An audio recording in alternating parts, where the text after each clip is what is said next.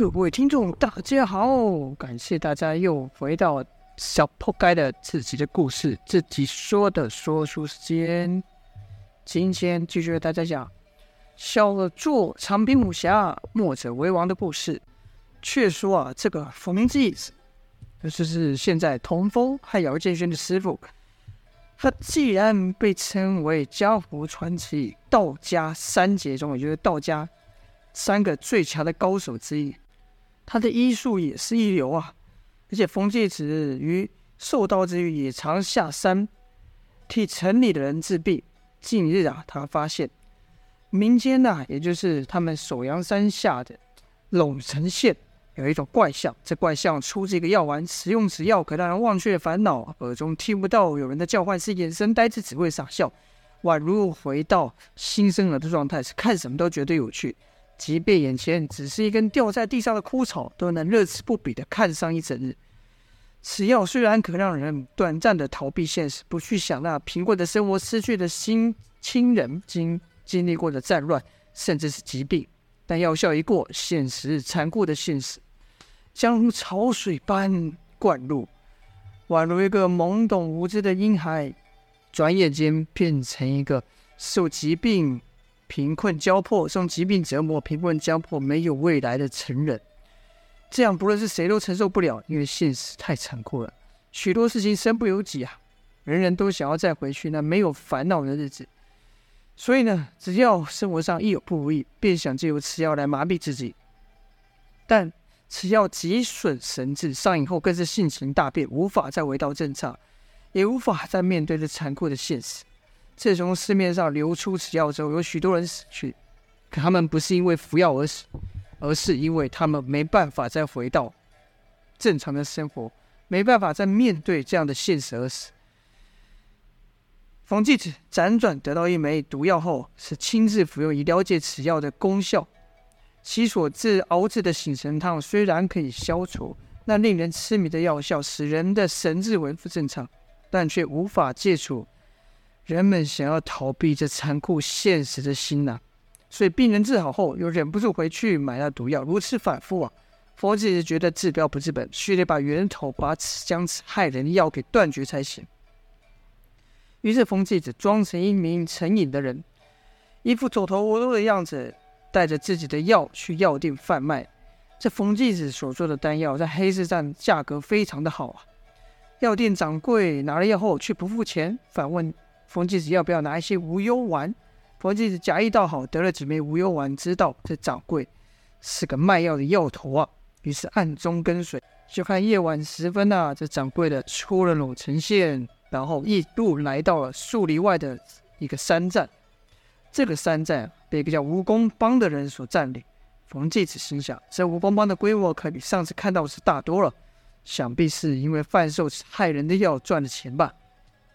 本来嘛，以冯继子的武功，端了这蜈蚣寨不过是轻而易举的事情。但此次他另有打算，他想把这件事交给童风和姚建轩去办。两人听到我是跃跃欲试啊，姚建轩立刻说道：“好啊，拿着几个小贼当我扬名天下的垫脚石，也趁此机会试试我的功夫练得到不到位。不然，光闷在这山里，我这一辈子都没办法像师傅你一样名动天下。”童风也说。师傅，这任务就放心交给我们吧。替百姓除害是我们的本分。冯继子一听就说道：“你这口气怎么和墨家的门徒越来越像啊？”姚建勋一听说道：“哦，墨徒啊，我知道。”童风则问好奇问道：“师兄也认识墨墨家的人吗？怎么从没听你说过？”姚建勋说：“我只是一个小人物，是我认识他们，他们不认识我。不过啊，很快就要不一样了。”我很快就会跟他们一样，成为天下闻名的大英雄了。冯继子则说：“你们两个也别太轻敌了。这蜈蚣帮总共有四个寨主，他武功虽然不高，但各有独到之处。”姚建轩说：“切，雕虫小技，他们几个毛贼怎么能跟你师傅的神功相比？”童风则问道：“那四人有什么独到的武功呢？”冯继子说。这四位寨主分别是铁螳螂、美蜘蛛、鬼蝙蝠跟莽黑牛。铁螳螂使的是螳螂拳，这螳螂拳以刁钻著名，很是致命。鬼蝙蝠以轻功取胜，号称电闪无影啊。莽黑牛练着一身蛮横的护身气劲。至于蓝眉蜘蛛呢，只有传闻，说有不少男子甘心为他送命，却没人知道他真实的本领有多高。童风子问道：“那陇城的县长都不知道这件事吗？”冯继子说：“听闻那陇城的县长也是一名侠士，侠士，姓王，名武，外号侠刀王武，曾带兵和剿灭想要讨伐吴公在之事，但都以失败收场。”姚建勋说：“切，真没用，那就把这立功的机会交给我们吧。”冯继子说：“你们现在有了功夫，有了能力去做其他人做不到的事，但你们要知道，对手也是如此，就像一把刀，有人用来害人，也有人用来救人；功夫也是如此，有人用来行暴，也有人用来救世。武功我可以教你们，但要如何面对这个世道，就还需要靠你们自己去体会拿捏了。”姚建勋说。师傅，你就放心吧。区区一个小寨，哪经得住我俩兄弟联手呢？童风也说：“是啊，师傅，你就放心吧。”冯继子则点了点头，说：“但愿如此吧。”隔日，童风和姚建勋两人要下山的时候，却看大牛挡在了山路口。姚建勋就问道：“大牛，这是怎么了？”大牛回道：“你们都不准走，回去，要回去给我睡觉。”童风则说。大牛，是师傅让我们下山的。大牛摇了摇头说：“不准下山，山下有火，很危险。”童风说：“山下的火在很久以前就被扑灭了。”大牛又说：“山下有很多坏人，很危险。”风说：“所以师傅才让我们下山去打坏人啊。”大牛说：“你们不能去，山下危险。大牛不要让你们受伤。”不管说什么呢，他就是不让童方姚建勋过去。这下姚建勋可来气了，说道：“大牛，你可别妨碍我干大事啊！”大牛也吼吼道：“不管你们都不准下山，回去睡觉。山下危险。”黄风则说：“大牛啊，让我们下山吧。我们办完师傅交代，很快就来陪你了，好吗？”但大牛只是不要。姚建勋看到这一切，突然想对童风说道：“会不会这是师傅来考验我们的？大牛是他派来的呢？”童风一听，也有这可能，就问道：“那怎么办？”姚先生对童风说了声：“看我的！”跟着就。朝前迈进，对大牛说：“大牛，我再问你一次，让不让？”大牛说：“不让。”姚建勋说：“哼，那我偏要过去。”说着，姚建勋身形一矮，要从大牛身下钻过，但他快，大牛更快，大手一挥，差点把姚建勋拍个正着。好在童风从后拉住姚建轩，将其往旁一推，才避开了这掌。姚建轩一看就骂道：“好你个大，居然真的跟我动手！”大牛又吼道：“你们都不能下山，都给我回去！”这次大牛新发动攻击，朝两人冲了过来。那个大掌朝两人抓来啊！两人哪敢去追，赶忙使出无用拳法。这一招啊，是最初风继子教于两人的招式。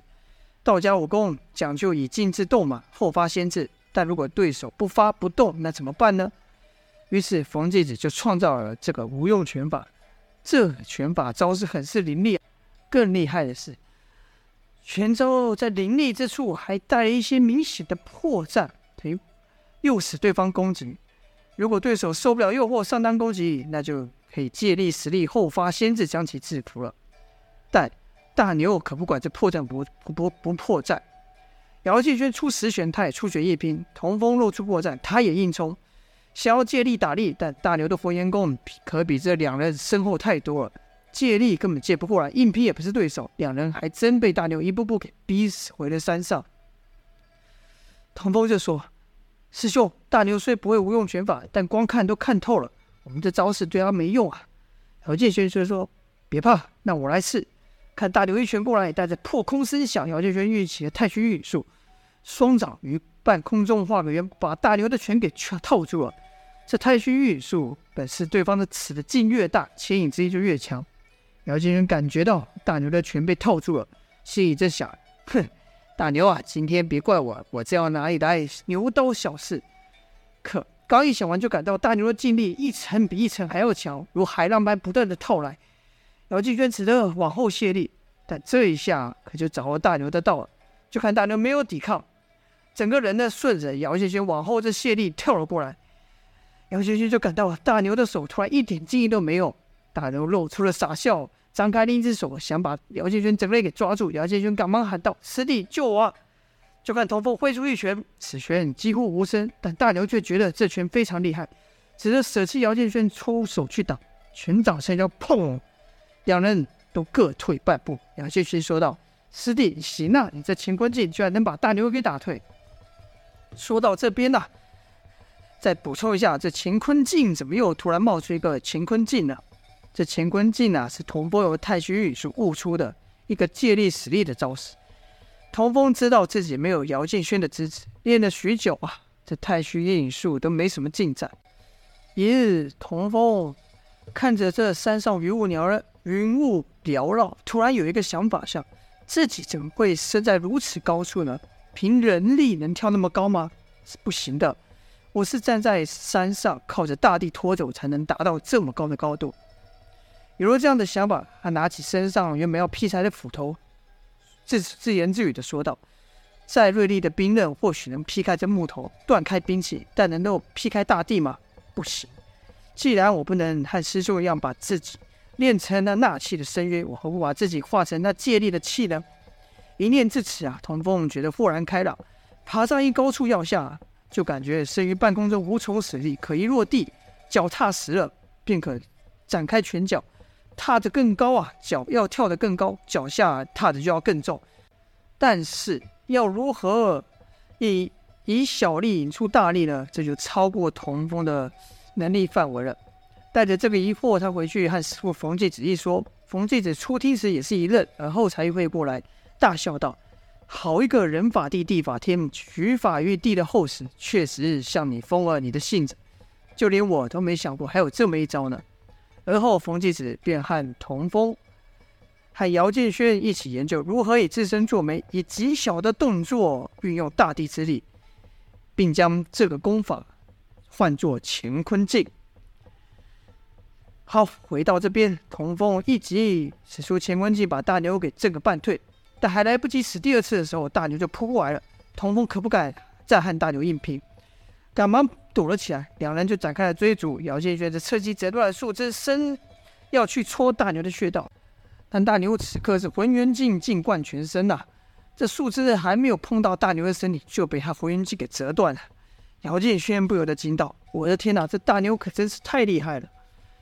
话还没说完呢，赶忙一个转身，赶应该说赶忙一个狼狈的转身，因为牛掌又拍到了。